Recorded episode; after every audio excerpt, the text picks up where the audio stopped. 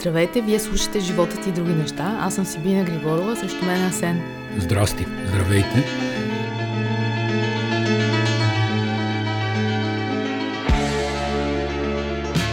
Преди малко се прибирах, за да записваме този подкаст и в колата чух парчето Ромео и Жулиета на Тангра. От златните им години, разбира се, Стенли беше певец. И си дадох сметка всъщност, че това е едно от най-добрите български рок парчета. Само да те поправя, Стенли още е певец. Стенли още е певец, ама Тангра вече не са групов, за това Стенли тогава беше млад, ама дано да не ни слуша, да се обиди, ако ни слушаш, Стенли, да си жив и здрав, нищо лошо. Да, изключително яко парче, поне на мен е ми едно от любимите български рок парчета. Ти кажа, забелязала съм, че ти е любим. Избрахме го заради Свети Валентин и 14 февруари. Видяхме, че има пряка връзка между случайността и твоето возене в колата и седмицата, в която ще слуша този подкаст. Две сърца слети в едно, в една искрена чиста любов. Почти дословно цитирам припева от парчето, но парчето е много яко. Много ме кефи. И се замислих какво всъщност, че всичките локдауни и в България, доколкото имаше локдаун, разбира се, да, и по света в по-голяма степен, според мен бяха огромно изпитание за любовта, за двойките. Защото мисля, че хората или разбраха, че са наистина един за друг, или разбраха, че наистина не са един за друг. И съм много любопитен след време да прочета някакъв анализ на примерно колко развода има вследствие на локдауна. Излизат данни от време на време, че се е качил процента на домашното насилие, ама колко, как. Това са неща, които наистина ще е интересно да видим един ден. Аз пък покрай Свети Валентин се замислих кои са двойките, които в България или по света изглеждат вдъхновяващи. Двама души, които или работят, или живеят заедно, правят нещо. И се сетих, че в последната година, като че ли няма такива. Миналата година, по това време, когато бяха Оскарите, Хоакин Феникс и Руни Мара влязоха в подсветлините на прожекторите с онези романтични снимки, в които двамата седят на стълбите и ядат сандвичи, тя събува официалните обувки и апокетсове. След това други, които на мен ми харесват, това бяха... А тези сега заедно ли са или не са? Че ти си по-наясно с новините от Холивуд и изобщо светския живот. И да са заедно, няма къде да ги видиш заради локдауна. Другите, които обаче излязоха, снимаха една реклама, мисля, че миналата или по-миналата седмица, това са Вансан Касел и Тина Кунак и манекенката, с която той смени онази прекрасна жена Моника Белучи. Тина също не е лоша, макар че не е от класата на Моника Белучи. Да, но на 23 години е свежа кръв. Така. И другата двойка, за която се сещам в последните няколко седмици, това е Григор Димитров и Лолита Османова, новата приятелка на тенисиста, която очевидно му дава криле. Тази сутрин ги гледах в 5 часа сутринта. Тя беше ли на корта? Българско време, то за нея беше вечер. Но беше на корта и се вълнуваше и го окуражаваше. То много не стана нужда, защото Григор се само разправи, така да се каже, набързо с Пабло Кареньо Буста. Той се понапрегна и се контузи и се отказа от мача. По-интересната новина, която дойде днеска от Австралия, това е, че изгониха публиката по средата на няколко мача. 23 часа и 59 минути съобщиха организаторите, че се въвежда тотален локдаун. От сега нататък Australian Open, това е най-големият турнир, който се провежда там, ще бъде без публика заради 13 случая на COVID. 5 на местни жители и 7 са открити в един хотел, който е близо до летището. И заради тези 5 и 7 е 12. Всъщност. Да, значи 12 случая. И заради тези 12 случая се въвежда тотален локдаун, без право на излизане, с изключение на до 2 часа, които са за спорт или по медицински причини. Това е след като излязоха австралийците от 111-дневен локдаун. Сега хайде честито отново. Той локдаун е обявен за минимум 5 дни. Тоест, ако до 5 дни не се появят нови случаи, ще отпуснат мерките пак. Тоест, той не е с по-дълга продължителност, поне за сега. Обаче, това ме кара да се чуда какво всъщност е за предпочитане. Дали държавата да е затворена дълго време и да няма случаи на COVID, или да кажем меки мерки, ако можем да приложим това понятие към България, в които все пак има случаи, хора се заразяват, неща които са затворени и не винаги се оказват толкова затворени. И като че ли предпочитам тукашния вариант, да ти кажа. Това, което видях в Австралия в последния месец, защото тенисистите са от 15 януари там всичките. Тоталната карантина за 14 дни на 73 от всичките тенисисти. Изобщо много беше трудна историята и това са решения, които се взимат не от турнирните директори, от хората, които организират турнира, това са решения, които се взимат от правителството на щата Виктория. Обаче ти сега не си прав, че мерките не са много строги в България, защото там 13-14 деца на 7 февруари са били заловени в един хостел, който се намира на 5 кюшета на улица Христо Ботев, където е имало купон. Част от тях са пълнолетни, част от тях са непълнолетни и вижда цялата държава се е впрегна да каже, че така не трябва. Ти се опитваш да иронизираш, обаче аз тук ще кажа, първо това е случая, в който президентския син е заловен да прави нещо. Обаче не става много ясно какво е заловен да прави, освен че е бил на частно събиране с още 13 деца, май общата бройка е 14. Като... И ти не разбрали, че са пушили цигари на този купон? Не, не разбрах за това голямо прегрешение. Не са нарушили разпоредбите са да не се събират повече от 15 човека, те са били очевидно 14. И случай, разбира се, получи голямо гориво в медиите и се дискутира надълго и на широко, но това само ме подсеща, че реално в момента България е в предизборна ситуация, горе-долу, нали не е официална, която е 30 дни преди датата на изборите, но де-факто е в предизборна ситуация. Но моето чувство е, че не предстоят парламентарни избори, а предстоят президентски избори. Защото от единия хълм стреля Румен Радев, вади доклади на Олаф и нали, подозира и обвинява правителството във всевъзможни неща. От друга страна, правителството малко рита по кокалчетата и удари под кръста, като се занимават с сина му, да кажем, и с семейството. Да, но това означава и друго, че ГЕРБ все пак ги е страх от Румен Радев и от това той какви политически изказвания би направил непосредствено преди избори. Но не си прав, че няма политическа кампания. Има едни билборди, с които осея на София, предполагаме в други градове. Казват се ефектът Маришки преди 2,37, след 1,59. Това преди и след, като тия да ти опъват бръчките, нали? Преди ботокса и след точно. Ботокса. Ама тук става дума за цената на горивото, което така излиза от плаката, че той, бивайки народен представител в последните 4 години, чудодейно е станал маркетмейкър и е свалил цената на горивото. На дизела, което... на дизела пише, това е цената за литър дизел, което е супер смешно, защото... Което не е и верно на всичкото отгоре, защото аз сипвам дизел всеки ден, айде там не е всеки ден. Ама ти не е на Маришки, ама всяка седмица. Не при Маришки. Еми сега аз не знам Маришки да има петролни полета, нали? Той го купува от същото място, откъдето и други го купуват и малко е неясна тази цялата история с ефтиното гориво, доколко е качествено, колко сяра има в него, плаща ли ДДС, издава ли фактури. Ени много въпроси има около тая ниска цена на спасителя от бича на веригите Маришки. А докато в останалата част от Европа се говори за зелена сделка, спират се дизелите, инвестира се в електромобили и изведнъж излиза Маришки да се хвали с цената на дизела. Изключително добра картина за това къде ни държат тия хора като него, защото аз не мисля, че ние достаналите сме въобще в този дебат, който те налагат. И ще цялата коалиция между Маришки и Валери Симеонов, тя беше приета... Това е да кажем, че е новина от седмицата. Нали? Маришки и Валери Симеонов ще яват заедно на изборите, т.е. НФСБ и партия Воля. Партия Воля, която е Маришки с няколко мажоретки около него. Това представлява партия Воля. А партия НФСБ, която е Валери Симеонов и неговия вице-премиер. Не, има един човек, Дончо...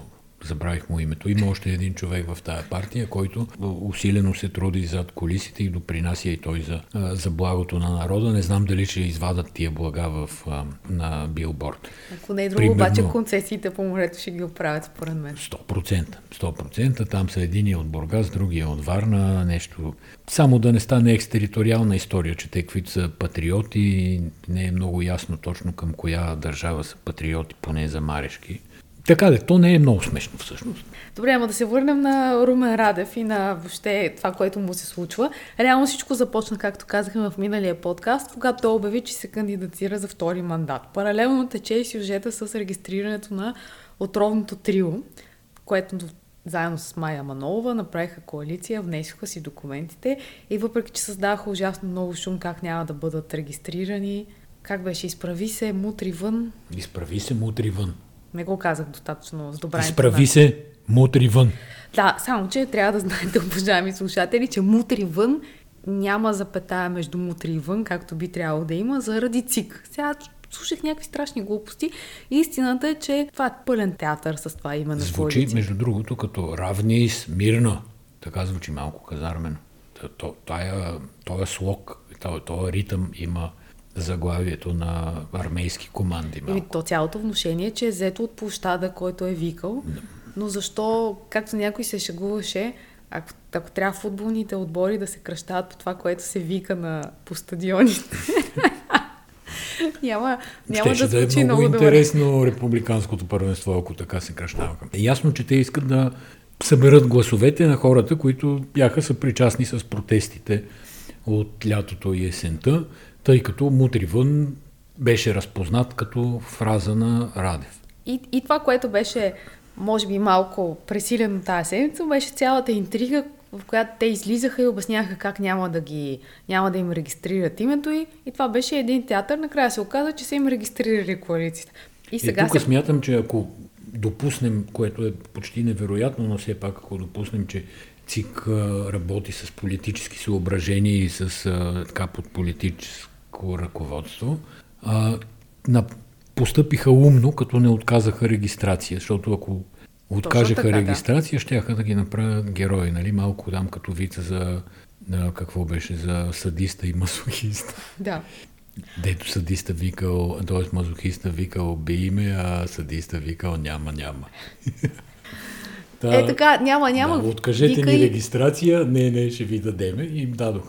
Няма, вика и Ахмед Доган тази седмица, който е номиниран от няколко структури на ДПС за депутат, но той в писмо отговаря, че не е лошо да бъдеш управляващ параметър в геометрията на политическото пространство и че тази номинация не беше много изкефила, а как беше? Нещо с кеф беше...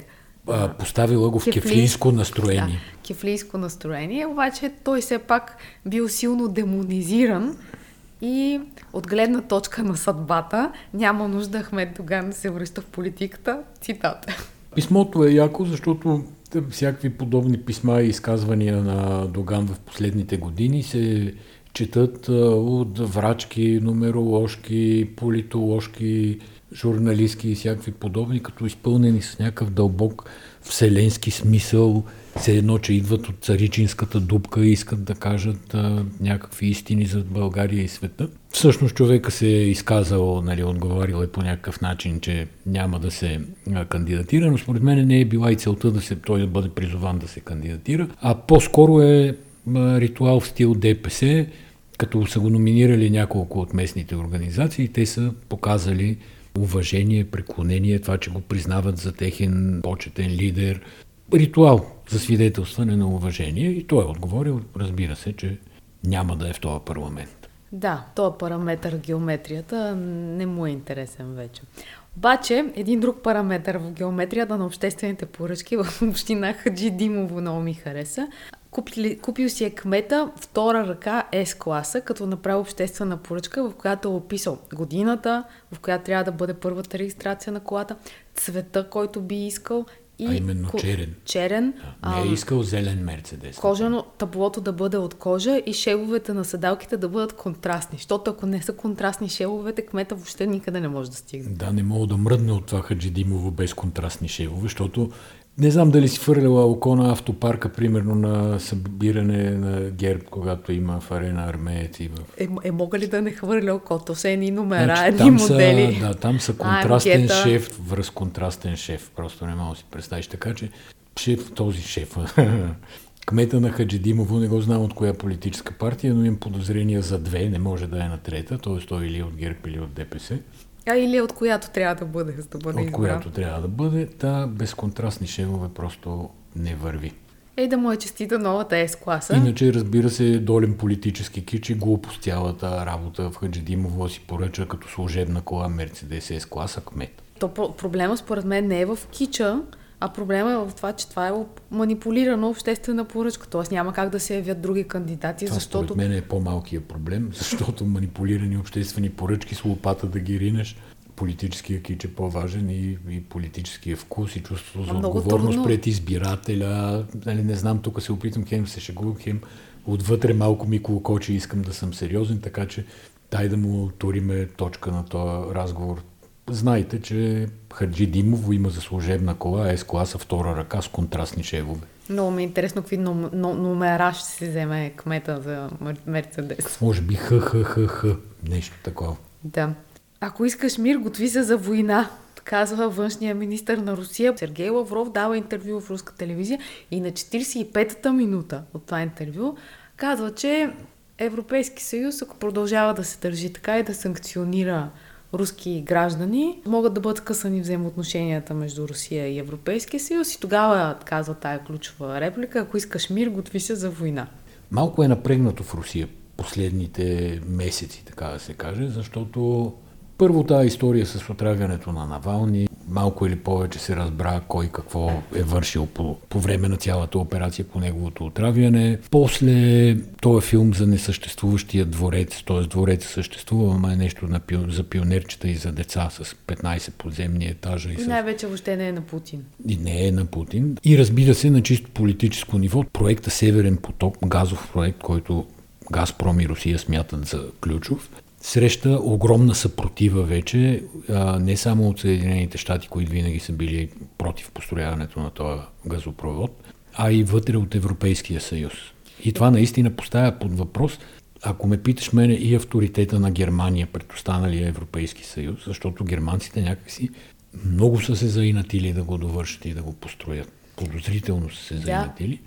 Да. Меркел с половин уста говори за Навални, с другата си половиността говори как не може да прекъсва Северен поток и колко стратегически важен проект е. В същото време много държави от Европейския съюз, включително да кажем Франция, призовават за спиране на Северен поток. Но това кара Русия по някакъв начин да се чувства силна, защото реално с тази позиция на Германия... Не съм сигурен дали кара да се чувства силна или агресивно да се настройва. Или да се чувства притисната и се настройва. То няма тук рецепта за решаване на този конфликт. Ако ги притиснат повече, каквото и да значи това Европейски съюз да притисне някого. Ако ги притиснат повече, нали, вероятността за лош отговор ще е по-голяма. Ако ги отпуснат, руснаците очевидно ще правят каквото намерят за добре, така че не е много ясно кое всъщност е добре да се случи. Това, което ми направи впечатление, че от вчера политици, при това на високо ниво в Германия, в защита на завършването на Северен поток, разпространяват следната, според мен, чиста проба опорна точка. Че този проект трябва да се завърши, защото във Втората световна война Германия е била агресор и като такъв дължи признание на руския народ и извинение и нещо подобно. Тоест, Северен поток е един вид репарация от Германия към Русия. Така излиза. Това е Валтер Штайнмайер. Не звучи много правдоподобно, но както и да е. Един сюжет, за който някакси целия Инстаграм и други социални мрежи стана вайрал, това е призива "Освободете Бритни". Аз не бях въобще запозната с цялата история на Бритни Спирс, че последните 13 години тя е била под попечителството на баща си, че сега се води дело. Под попечителство означава, че тя няма право да харчи собствените си пари. Богатството на Бритни Спирс се оценява на около $59 милиона.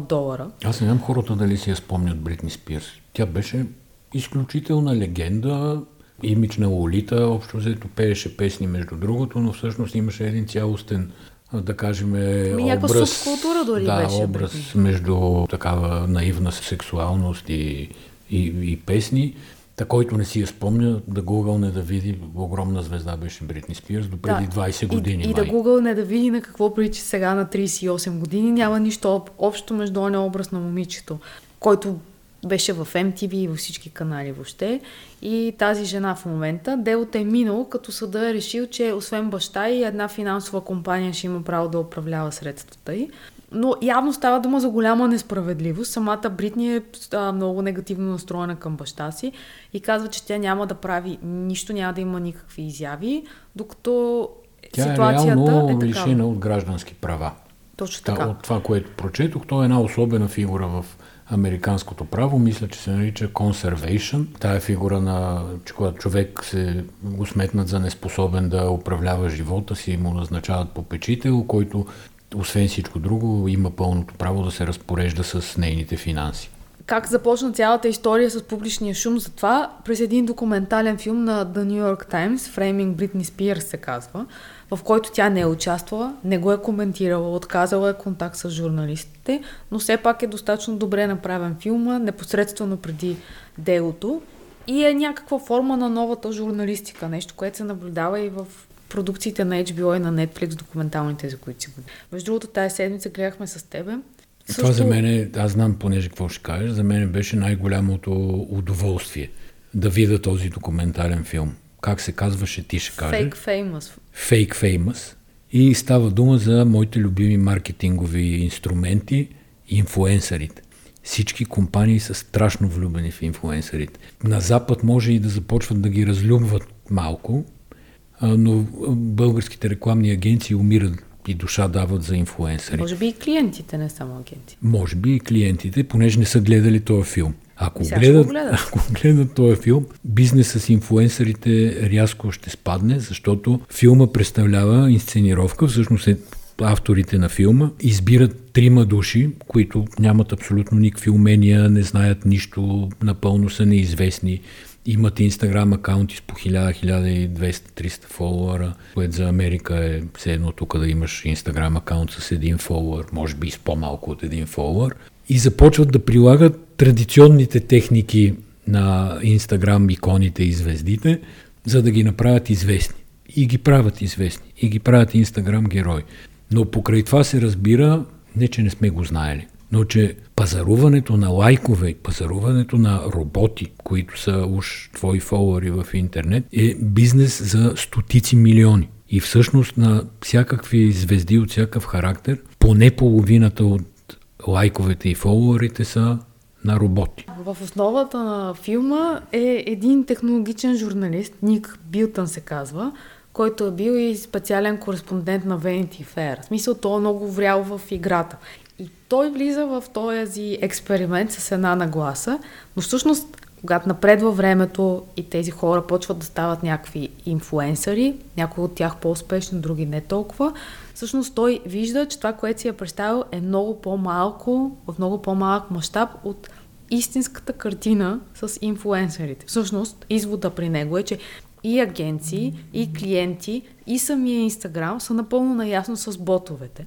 Само че никой няма интерес да каже, че съществува такава измама. Да, развали тая мила иллюзия иначе, която цари между наистина рекламни агенции, инфлуенсъри, клиенти и така нататък. И след като той прави едната участничка от тримата, много известна, купувайки всеки ден ботове в малки стъпки, уж за да не го хване Инстаграм. След това почва да купува коментари и лайкове и в един момент казва, тя е готова за голямата игра, но мен много ме е страх да не би марките всъщност да я проверят през някакви софтуери, които хващат ботовете и да кажат, че няма да работим с нея. И я пуска през такива софтуери. И какво казват софтуерите? Супер чиста е, няма никакъв проблем. И тогава той се хваща, за главата и казва, какво става тук? Нали? Той самия купува в продължение на месеци тея ботове. И извода е, че просто всички си в играта. Ако няма Инстаграм, няма да има кой да мери Инстаграм. И ако няма този хайп около Инстаграм, тези всичките софтуери, които уж отсяват легални от нелегални, т.е. нелегални ботове от истински потребители, те няма да съществуват, ако всички са истински. И всъщност всеки има полза от това да се помпа, а най-много акционерите в тези нови балони, според мен, въобще не е пресилено. Но това е наистина голямата иллюзия около Инстаграм. Иначе Инстаграм е прекрасно място, Долче Вита, там тече един красив живот, както всички знаем. Без особени проблеми, без особени трудности. Те това показваха как се конструира този фалшив живот и стимулираха пътуване в бизнес класа в самолет, като купиха една седалка за тоалетна чиния и с тази част с дупката застанаха, снимаха от едната страна, от другата страна се паше един телевизор с облачета и всъщност така се едно ти си на стъклото. Пред иллюминатора на самолет. И също сложиха на девойката главата в един леген с листа от рози и това симулираше някакъв лукс. Тя пиеше шампанско, всъщност лежеше на стар матрака, главата й беше в леген. Не, много е интересно. Да, заслужава си филма е много... И за мен това е форма на журналистика. Той е журналистика. Това е журналистика, разбира се. Продукта му е тип разследване. Бих казал, да, че е разследваща журналистика и всъщност той е смешен, защото има смешни неща, разбира се, умно е заснет. Не знам дали да разказвам. Първата сцена ми е любима. Така ме грабна целия филм, а няма да я разказвам, защото... Не, разкажи, тя беше просто увод, няма нищо общо с експеримент. Първата сцена е как хора от цял свят отиват в Холивуд, които пътуват в Холивуд, застават да се снимат пред една розова стена. Дюс розова стена. Няма нищо. Това било най-известната стена за снимки на Инстаграм. Там от един далечен план се видя, че е на Пол Смит, примерно магазин. Или склад, или не знам кой е точно, но е розово. Те седят десетки инфлуенсърки, инфлуенсъри се гърчат и кълчат и се опитват да си направят селфита. Такъв символ на безмислието всъщност трудно може да се постигне. Да, това погледнато отстрани е точно някакъв панаир на суетата, обаче и на фалшивата суета. Добре, ние на нас с тебе ни предстоим приключение в следващите няколко дни. Ние взехме днеска. Знаете, че сме медия. По линия на инфлуенсърството. По линия на инфлуенсърството. Това е шега, не е по линия на инфлуенсърството. Изпробваме различни продукти, марки се свързват с нас, ние правим някакви тестове и сравнително съвестно описваме това, което е нашия опит със съответните предмети. Да, аз най-после се здобих с котлони. Те се намират в един кемпер вътре, газов котлон, в който ние ще прекараме няколко дни, Каза Калифорния 6.1 и си представлява къща на колела, само няма баня и тоалетна и мивка, но пък има маса. Така, значи днес казахме. Навес. Да повторя, Volkswagen Калифорния. Това е микробус, който аз като видях отблизо ми се стори малко... Странно, че ще го карам и дали ще мога да го карам, въпреки че имам се за приличен шофьор. Но както се пошегува бранд менеджера на Volkswagen леготовар, това не било бавна кола, а било бърза къща. И в действително се бърза къща. Те ни направиха демонстрация на всичките уреди, приспособления и хитрини, които са вградени в този микробус. Взехме го, покарах го малко, не се затрудних особено, паркирах го на голям паркинг обаче, за да не стават грешки, докато се свикне с параметрите и в следващите няколко дни ще пътуваме с него по различни места. Ще снимаме, ще разкажем. Само ме яд, че не е лято. Ние нямаме ваксини и не сме в Гърция. Да, това е за съжаление. Като го видите и вие ще разберете защо толкова ни е яд. Въпреки, че ставало и за зимата, не? Има вътре печка. Да, обаче имаше два шезлонга, които бих ползвала лято. Те бяха... И тента. Да, и тента в багажника. Значи шезлонги, тента, газов котлон. Мивка имаше ли? Нямаше май мивка. Не, няма мивка. И палатка. Всевъзможни неща. Ще видите, страшен купон се очертава. Тест за още по-голям тест за двойки, според мен, този кемпер. Добре, аре да не говорим предварително, ще си говорим другата седмица. Много ви благодарим, че бяхте с нас. Много благодаря на всички, които са оставили коментари в всевъзможните платформи. Знаете, освен ние, платформите много високо оценяват това. Благодаря на човека, който правилно ме поправи, че К2 не е най-високия връх, разбира се, че Еверест е най-високия връх. Между другото, тази история с Катов става доста интересна и може би си заслужава да бъде коментирана. Излязоха професионални и много добри български алпинисти, които казаха, че става дума за... Височинен туризъм. Височинен туризъм, да, който е организиран и че резултата едва ли не е края на тия хора, които загинаха, защото освен българина, още няколко души загинаха от същата експедиция, е, че края на тия хора е бил предизвестен и че дори той поставя под съмнение рекордите, които те поставят. Аз също се изненадах, никога не съм се интересувал, разбира се, активно, но гледам новини, защото алпинизма по някаква причина се отразява много мащабно, независимо кой къде се качи. И може би заради Боян Петров. Аз пък друг си дам сметка. Това става достояние на голяма част от общността чрез медиите. Но реално експедиции за Еверест, например, тръгват по 2 на ден или нещо от сорта. Там е малко като в Софийски мол положението. Така ми се струва, че не знам точно каква е работата, как ги котвят, докъде ги карат. Дали това не е, грубо казано, изкачването на Еверест не е жертва на инфлуенсърските мании, нали, да се качиш горе, да си направиш едно селфи и да забиеш. Те по-скоро не са инфлуенсърски, някакви мании по поставянето на рекорди един след друг, но това, което аз си дадох сметка, е, че всъщност отново липсва някаква задълбочена журналистика, защото ние постоянно откриваме топлата вода. Очевидно за тези комерциални експедиции се знае, но тъй като ние наистина тук целият обществен дебат се състои между това дали Корнелия Нинова нарекла някой с какво име и дали ще регистрират мутри вън с запета или без смисъл, абсолютно безсмислени неща се говорят. И ние някакви много важни теми от живота, които между другото са цели бизнеси, свързани с някакви взаимоотношения между държави. Някакви форми на икономика стоят за тях и в които участват българи. Давам веднага пример с GameStop и с този българи на Влад Тенев, който беше в Robinhood. Там също една интересна история се развива през седмицата, за която нямахме време. Но никой не говори за такава в дълбочина и експертно. И само когато стане скандал, тогава се излиза. Някой казва, то от години има такъв скандал, от години се знае... Не са подходящи условията. Но именно излиза някой отвътре, да кажем. Никога журналисти, въпреки че ние сме такива и носим общата вина, затова никога не се стига до такива разкрития предварително. Да, ама това е защото някакси журналистиката винаги, говоря тук вече за телевизионната журналистика, за големите медии, те се движат с някакъв фалшив дневен ред. Те не задават дневния ред, ами те следват нещо, което някой казал. Отдавна българската журналистика, тя отразява това, което някой казал. Казала Майя Манолова, казала Корнелия Нинова, ма това е едно безсмислено говорене. Нали, тия хора, да се казва, говорещи глави, това са. И така пропускаме важните теми. Само да кажа и за Влад Тенев, за Robinhood, какво се случва.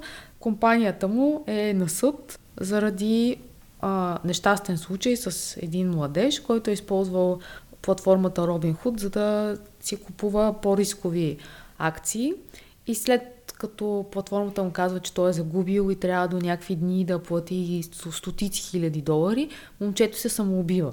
И това, което се разбира, е, че то всъщност не е разбрало самите условия на платформата, но не е споделило и с родителите. И сега родителите му заедно с адвокати съдят Robinhood за това, като след този случай, за него се знае от лятото, са променени общите условия, има някакъв кол-център, а това се налага, тъй като този младеж многократно се опитвал да се свърже и навсякъде, нали знаеш, звезда 88, моля, изчакайте, всички абонати са заети. Шегувам се, разбира се, но не успял да се свържа с никой, само някакви ботове са му отговаряли и сега вече има някаква форма на обратна връзка. Добре, направихме един фалшив финал, след който ви разказахме много интересни работи.